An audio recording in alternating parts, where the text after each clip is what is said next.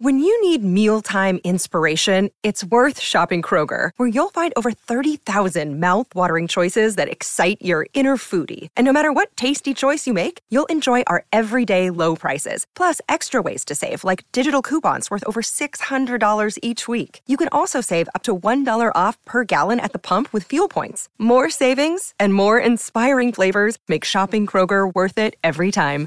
Kroger, fresh for everyone. Fuel restrictions apply.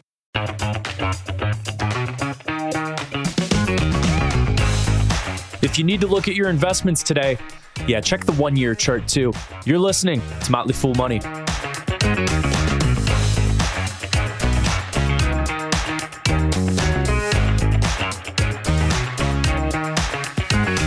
I'm Ricky Mulvey, joined today by Nick Sciple. Nick, good to see you.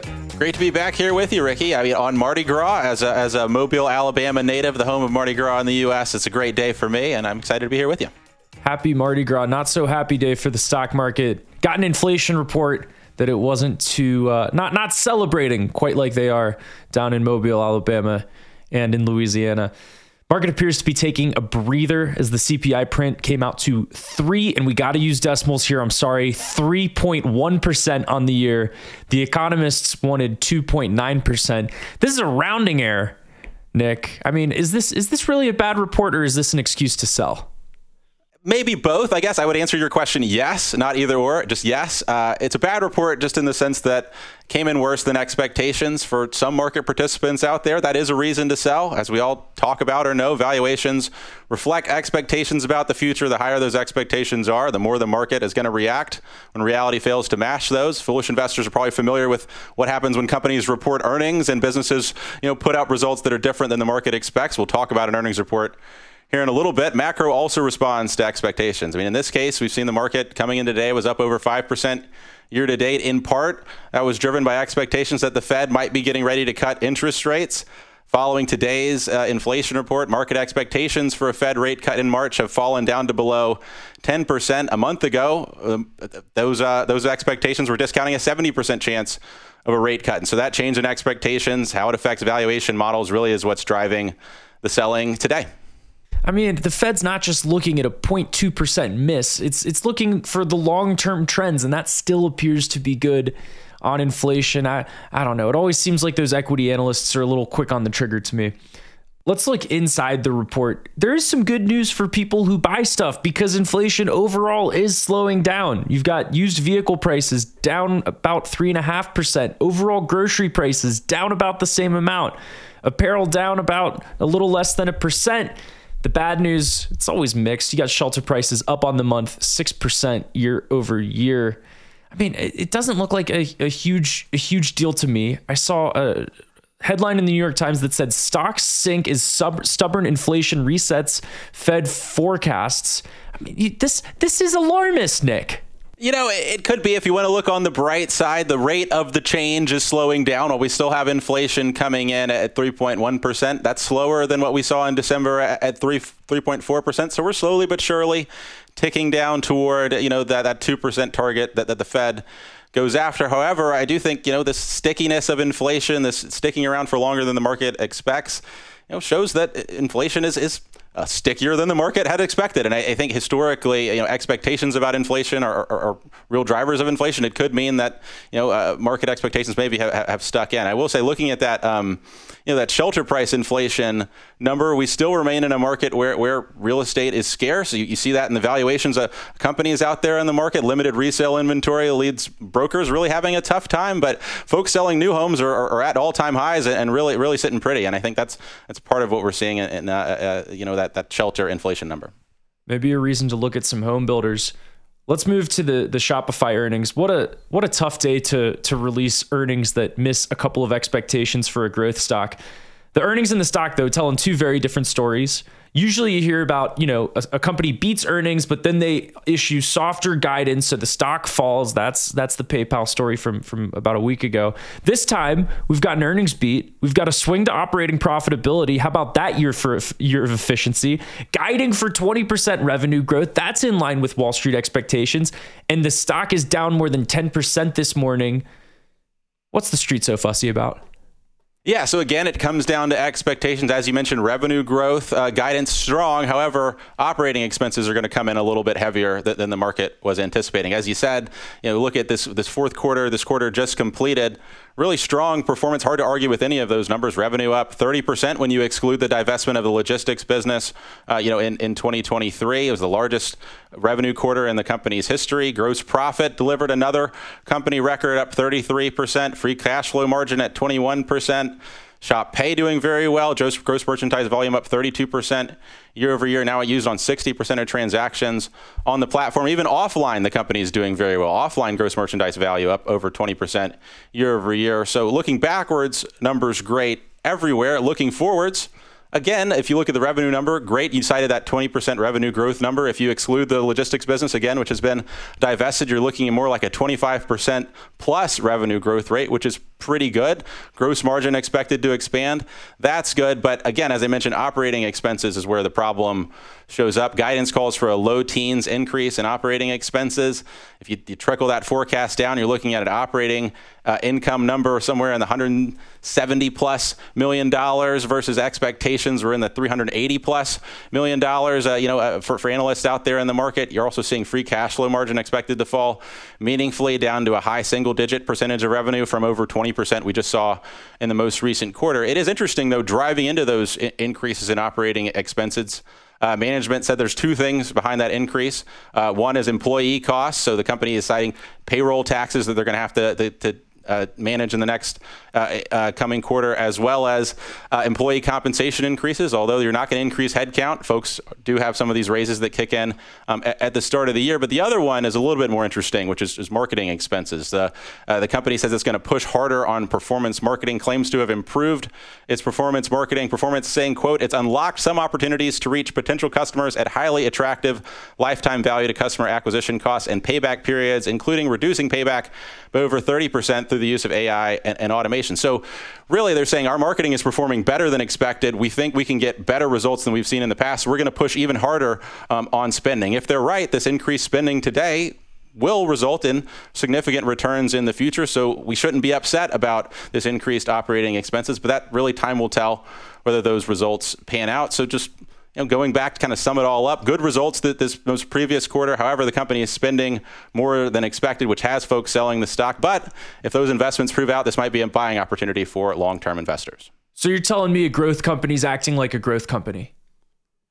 I, I, I guess so. You know, founder-led company willing to invest uh, where, where, they see opportunities out there in the markets, and uh, you know, willing to take the short-term lumps to, uh, to, to, to make that happen. We'll, we'll see whether those investments pay out. But but management has said we think that there's opportunities here and we're going to go after them. Let's let's take a look at some of the the strategy highlights from management. You tell me if any are, are worth investors' attention. Um, one is that it's it's going more into the B two B commerce space, signing a deal with Carrier. They do some HVAC systems, introducing a ship to store from the spot uh, shop. I almost said Spotify Shopify point of sale, uh, which allows brick and mortar locations to ship online orders little bit of a departure from owning warehouses with Flexport. You've also got, speaking of marketing, Mr. Beast promoting the Shopify app, putting out a video that was uh, by by 40 million views, larger than the biggest audience for the Super Bowl this year. You've also got some AI co-pilots. We got to have AI in there, Nick. You've got AI co-pilots, photo editing tools, that kind of thing. Any of these strategic initiatives worth investors' attention? Well, the, the, Mr. Beast one stood out to me uh, just because it dovetails with that management commentary around expanded performance marketing spend, ways to reach more potential customers at attractive prices. That this Shopify Mr. Beast video has over 165 million views, helped drive a spike in downloads for the Shop app. This collaboration comes after the company did another collaboration with, with Drake last year, which presumably must have had some good results to see continued spending. It could be that the expanded marketing spend the company is talking about means we'll see even more of these partnerships to try to juice growth in the business. And if they're seeing good results in the, the, the numbers they're talking about, then that's good spending. Let's talk about the price for a second. In 2021, Shopify traded at a 60x, 60 revenue multiple. Now it's at 15x. I say this firmly with my tongue in cheek. Are you ready to call this a value stock? I don't know about a value stock, uh, Ricky, but definitely more in line with where the company has historically traded. Really saw a massive multiple expansion in 2020 and 2021. That said, multiple has expanded a bit from where we saw uh, the, the company this time last year. I just say it's not a value stock, it's a rule breaker. This is a company that's always traded over 10x sales, has always look expensive when you just look at the, the trailing numbers, but it's also a business that is undoubtedly the top dog in its industry and that continues to expand its market every year. You talk about business to business sales. I talked about the offline business growing at a 28% rate. This is not just a company that's captured its market, but is growing, creating new markets year after year. And I think that's the type of company that can continue to beat the market's expectations, even when they're very high. And if they can keep doing that, then its best days are still ahead of it. Let's talk about a big deal in the golf community, which I know you're following. So earlier this year, Tiger Woods left Nike. Now he's got a new brand with TaylorMade golf equipment. It's called Sunday Red. Woods is getting his own headquarters, designers, and staffing. Looks like it's functioning as its own kind of business. TaylorMade management confirmed that Sunday Red is planning to launch a golf shoe early next year, if not sooner. So you told me this was a big deal and really interesting. Why is it? Why is this a big deal? Sure. Well, obviously, anytime you hear the name Tiger Woods and golf, it's a big deal. He's the Michael Jordan of the sport with this Sunday Red brand getting built out. Sounds kind of like the Jordan brand for golf, which maybe Nike took a crack at at, at, uh, at doing you know over the past 27 years. But you know wasn't able to have the success um, that they uh, that they hope to have. Uh, clearly, it's why they, have kind of reduced investment in the business. Uh, Woods has had a relationship with, with TaylorMade going back to 2017. That's when Nike exited the club's business, and so this expands uh, uh, Tiger's relationship with TaylorMade um, uh, into the apparel area that, he had retained the, the apparel relationship with Nike even after going to um, to another club manufacturer. But th- this movement into not just an apparel relationship, but TaylorMade now going to launch um, a, a, golf shoe as part of this Sunday Red brand early next year, if not sooner. This is a, a, segment that TaylorMade currently doesn't operate in. If you go to the, the golf shoe segment of TaylorMade's website, you see like two flip flops and one like old out of date uh, uh, uh kind of women's golf shoe from an old uh, uh, collaboration. So this is really breaking into a, a meaningful segment uh, of, of the golf apparel market that, that TaylorMade has not traditionally um, operated in. I, you know, I, I follow a company uh, we've talked about here on the podcast. I guess around this time last year, Cushnet Holdings ticker is Golf. They're really the the top dog in this segment with their uh, with their FootJoy brand. That's one that Tiger had been had been wearing on tour since since kind of separating uh, from the Nike apparel relationship. You've seen that stock down about five percent this morning. Concern about well, with this new brand entering into the market, could that uh, could that change competitive dynamics in the space? For my part, I you know I'd like to see this the Sunday Red brand prove it first. Nike really made lots of efforts to break into the, the golf business and had some issues dedicated golfers tend to stick to the products they like. They're they're a pretty um, particular bunch. And while dedicated golfers, this this group is only about 15% of players. They spend about 70% of the dollars in the sport. That's an area where FootJoy already has some really strong relationships, unlikely to dislodge those uh, those, those uh, uh, established relationships. However, uh, for new and beginning golfers, really this this is an opportunity to, to capture them or to sh- shift golfers away from some other brands. One other thing worth mentioning: TaylorMade last year uh, made an investment in PopStroke, which is a, a kind of a top golf but a putt putt uh, a version of that. It's an area that Tiger's also invested in. You could see some some synergies with the Sunday Red brand and that investment and the way that Top Golf tries to push tries to push Callaway products and and TravisMathew products you could see uh, uh, this this PopStroke uh, retail location being used as a way to try to push this Sunday Red brand. If you were in the TaylorMade boardroom, is this a deal you would have gone after? I mean, Tiger was is so I would say is still very is synonymous with Nike. And now you have the, the TaylorMade and their owners, which is the the hilariously titled private equity firm Centroid Investment Partners.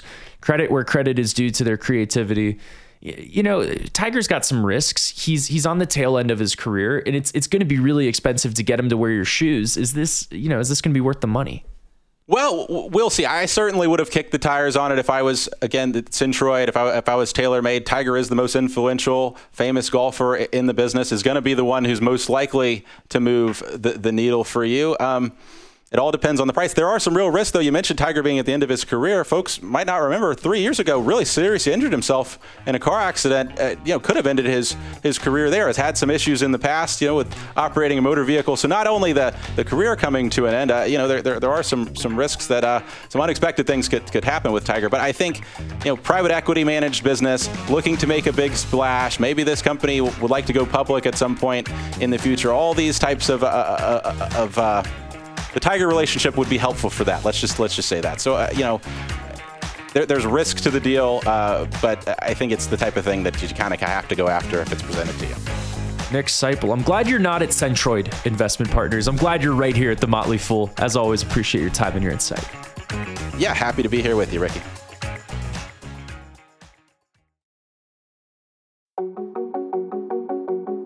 Ricky Mulvey with Motley Fool Money here to tell you about a vehicle that is redefining sporting luxury the Range Rover Sport. The first thing I noticed when I sat down in the driver's seat is that I felt like I was in a cockpit. You're up off the ground in a focused interior that promotes exhilarating driver engagement. I also really appreciated the overhead 360 degree camera view that let me know exactly where I was going as I was backing out of the parking space.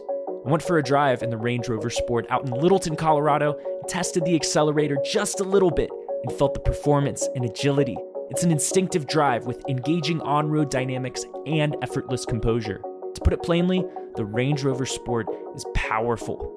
It's also quiet and comfortable. Advanced cabin technologies such as active noise cancellation and cabin air purification offer new levels of comfort and refinement.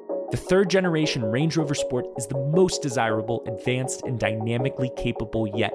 I'd like to invite you to visit LandRoverUSA.com to learn more about the Range Rover Sport.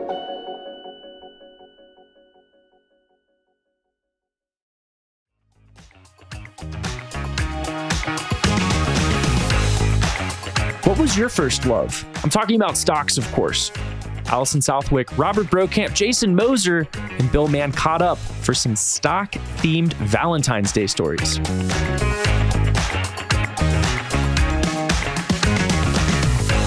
Valentine's Day is tomorrow. Maybe you're planning to spend it with loved ones. Maybe you're planning to scrunch up your face and say it's a stupid made up holiday designed to sell chocolates and greeting cards. Or maybe, like us, you're going to pour yourself a glass of something, sit back, and reminisce about the big loves of your life. The ones that got away, the ones that broke your heart. But stocks. So, Bill Mann and Jason Moser are analysts here at the Motley Fool, and they are joining us today in studio to share some of their big loves and losses in their investing in life. Hi, guys. Thanks for joining us. Addy. I have a question. Oh, here we go. We're already going off the rails. Didn't even say hi. It's like, His- I have a question. Yeah, okay, fine. I'm just so happy to be here. Yeah. That's not a so- question. I know. Okay. So today is Mardi Gras, and tomorrow is Valentine's Day, mm-hmm. which means tomorrow is Ash, Ash Wednesday, Wednesday. and Valentine's Day at the same time. What do our friends in Mobile and New Orleans do? Mm-hmm. Which is more important? Well, for some people, it's a day of fasting, so that does not make for a very romantic This is my point. meal. Yeah. This is my point. Sorry, I just I was thinking about that earlier, and I thought that I would bring it to the Grand Council. Thank you. I have no answers for you, but I'm sure someone in our audience does. All right. No more questions, except the ones coming from me. Are you ready? Yes, ma'am. All right, here we go. First thing I want to know about is your first love, by which we mean the first stock you ever bought. Jason, tell us about that first love. Oh, the first love, the one that I bought first. So the first stock I ever bought. Let me think about this for a minute. Uh, Bill Mann, why don't you go first? He didn't do his homework. So my first love was impetuous. It was irresponsible. It was a little company called Midcom that I thought was going to go to the moon, and it went to the moon, you know, in a very aggressive way. And What did they do? What did Should not have do? done this metaphor of love and dating for stocks. they they lost money, is what they did mainly. they were super good at it. The second I learned from the first, and the second was Berkshire Hathaway. Okay. All right, that worked out. Good rebound. I, that was a good rebound. Yeah. and so I think this is interesting because the first stock I personally bought, it's not the first stock I ever owned because I got gifts from my father along the way. But the first one I ever purchased on my own was Cisco. The Forks and Knives Company? No, no, no. I'm saying it was the it was Oh. the tech company Cisco, um, and that was back in 2000, uh, 2000 ish. You know, so you can do the math. It wasn't really an opportune time to be purchasing. But everyone was talking about like you turn on CNBC and it was like Cisco, yeah, Cisco, exactly. Cisco. Uh, that that was the first one I ever purchased on my own, and I did that with the assistance of my at the time Edward Jones account representative when my dad had opened up that brokerage account. So he introduced you guys. He introduced us. He facilitated the relationship. He was the matchmaker. Little did you know that he was actually talking about the Forks and Knives Company, and you just didn't pay attention. And do you still own it? Uh, I do not. Because I think it's still down from that. I don't think it has ever recovered its price Wow. from then. That's a that's a long term buy and hold and cry. And we will come back to this one a little bit later. Oh, will we? Okay, a little foreshadowing. in All episode, yeah. All right, our next question is what's your number? By which we mean how many stocks do you own today? My number is complicated. It's complicated. He's giving us status updates here. I'm giving you a stat. It's it's complicated. Well, I mean, because they're the stocks that you own for your kids, and so um, things of that nature. But my number, my number is 26, Really? which I understand to be more than some and fewer than most. I mean, it feels a little low. But I mean, I know you're an upstanding guy and a good investor. So I think those are going to be quality 26, right? I will tell. 20, 20 of them are good. Six I'm angry at. Yeah, and and I've owned most of them for a very long time. How long's a very long time? Well, Berkshire Hathaway was the second stock that I bought, and I still own it. So that's more more the case than not the case for me. All right, Jason, what's your number? Yeah, my number right now it's 35 different publicly traded companies. Now, I, I will say I own stock in the Motley Fool because we are fortunate enough to be able to do that. Um, so 36 technically, but that's not really true because most people don't have that opportunity to own shares in such a wonderful business as ours. So 35, and uh, you know, I, I kind of like Bill. I've always felt like that number could be lower. But as I get older, I kind of default to not selling, right? I just, if it's not working, it's not working. I still want to give it a chance, but it's not something I'm adding to, right? So, I, I, so the, the number does seem to kind of grow a little bit as, as, as I get older as well. So 35. I, maybe I'm wrong, but I feel like our listeners would be surprised to know that that you you guys are that's how many stocks you own because you work at a company that recommends buying stocks. I would think that you would just be constantly like adding, adding, adding. But I don't know. Well, that'd be nice if we could, but I think it's also always worth remembering that we have internal trading guidelines here that make it a little bit more difficult for us to just be able to buy and sell whenever we want, right? So, because we're in the business of offering advice and writing about those companies, uh, we have those internal guidelines that, that just make it a little bit more difficult for us to be able to, to, to transact like uh, like our members can. Alison, let me tell you a love story. I, I want to hear. That's why we're here. This is how this works. yes, we do recommend companies all the time, but I find it's the ones that you know for a really long time that sometimes turn out to be better opportunities than the brand new thing, which you don't know as well. It's just shiny and beautiful, and you have not figured out its faults just yet. Mm-hmm. Yeah, Fool's gold. Fool's gold. yeah. Out of curiosity, are those the only investments you own, or do you also complement that with mutual funds, index funds, anything like that? I do not. Well, I guess I actually do own a little bit in an S and P index fund, but that tends to be kind of a vehicle. It's it's. Uh, other than that, uh, real estate, I think you know, and, and that's kind of where it where it uh, draws. I'm not no crypto, no gold for me. Just uh, you know, Ah, I've got the usual, you know, Panamanian farmland and molybdenum and things like that. I've got some funds. and- unobtainium. yeah, those sorts of things. All right, our next question is What's the one stock that you've married? By which we mean a stock that you never see yourself selling out of entirely. Well, I'm sure everybody would be just absolutely flabbergasted to hear that I'm going with McCormick, here, but so I will. Uh, I should have. just such an Spicy- a easy spicy answer take. for me because it's it's a stock that I've owned for a long time. It's one that I've continued to add to. It, it- as I get older, it fits only more and more into my my retirement strategy with with dividends. Um, dividend aristocrat. I, I assume that at some point here it will be a dividend king. Um, I will cook as long as my body and mind allow, which means that my kitchen will always be uh, just stocked with McCormick spices and flavors and, and whatnot. So yeah, Jason Moser, by number of hours, how long has it been since you've consumed something that M- McCormick makes? Well, I mean, I had dinner last night, so That's not a number, but okay. I get it. I'm not so good with math, Bill. All right, Bill. How about you? Which which uh, stock have you married? Jason, can you guess mine? I could have guessed Imagine Berkshire Hathaway or Costco. Thank you. Yeah, Costco. Yeah. Costco, uh, a couple weeks I went in, my wife and I went in to get one item and we came out with 29. Yeah. Yeah, yeah. And it's just the two of us now. So this isn't, you know, we're not buying useful things for kids running around. It we just came out with 29 items and I think about that a lot. But they were well priced and take up a lot of space. These both are true. All right, so this week, because Valentine's Day is tomorrow, we're talking about love.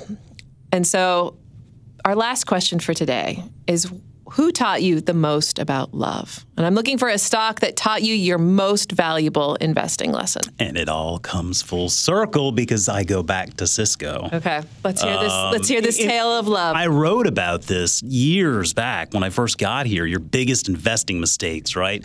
In my one of my biggest investing mistakes was ultimately investing in something that I didn't I didn't even know. I didn't understand. I I, I did what this representative told me to do, and I just took it at blind faith and just said, "Okay, no, that sounds great."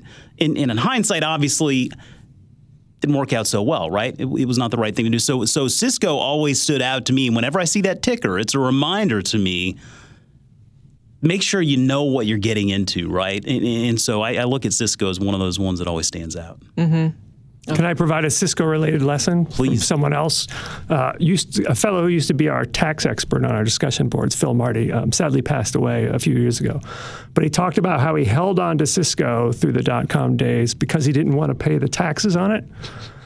Well, the market took care of that because it took care of all those gains, so he didn't have to pay any taxes. Fixed it. Yes. So the lesson there, of course, is if, if it's the time to sell something, don't let taxes uh, deter you from what is the right move for your situation. if it's time to break up with someone, right? With this, we gotta, we gotta like torture this metaphor. Yeah. This, more, this metaphor has gotten off someone. too easy. Yeah.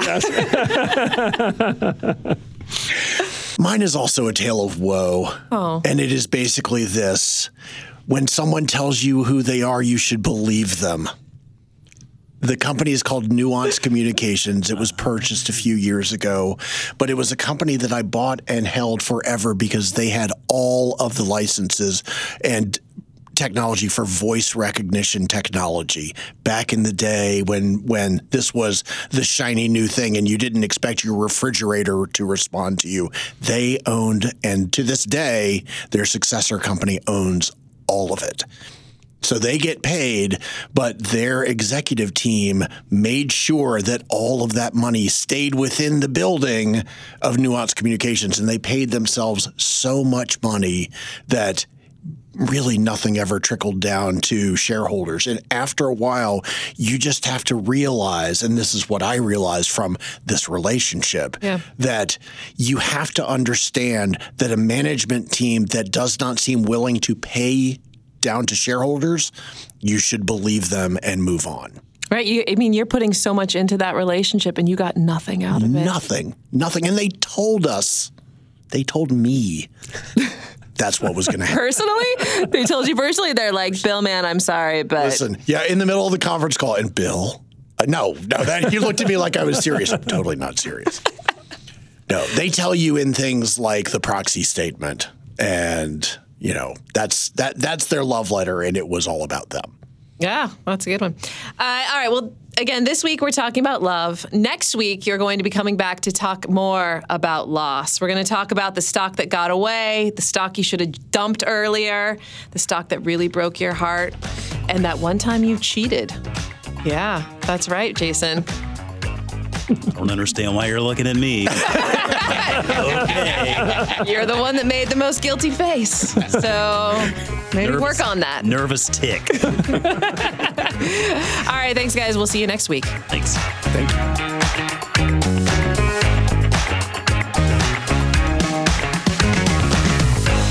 always, people on the program may have interests in the stocks they talk about, and the Motley Fool may have formal recommendations for or against, so don't buy or sell anything based solely on what you hear.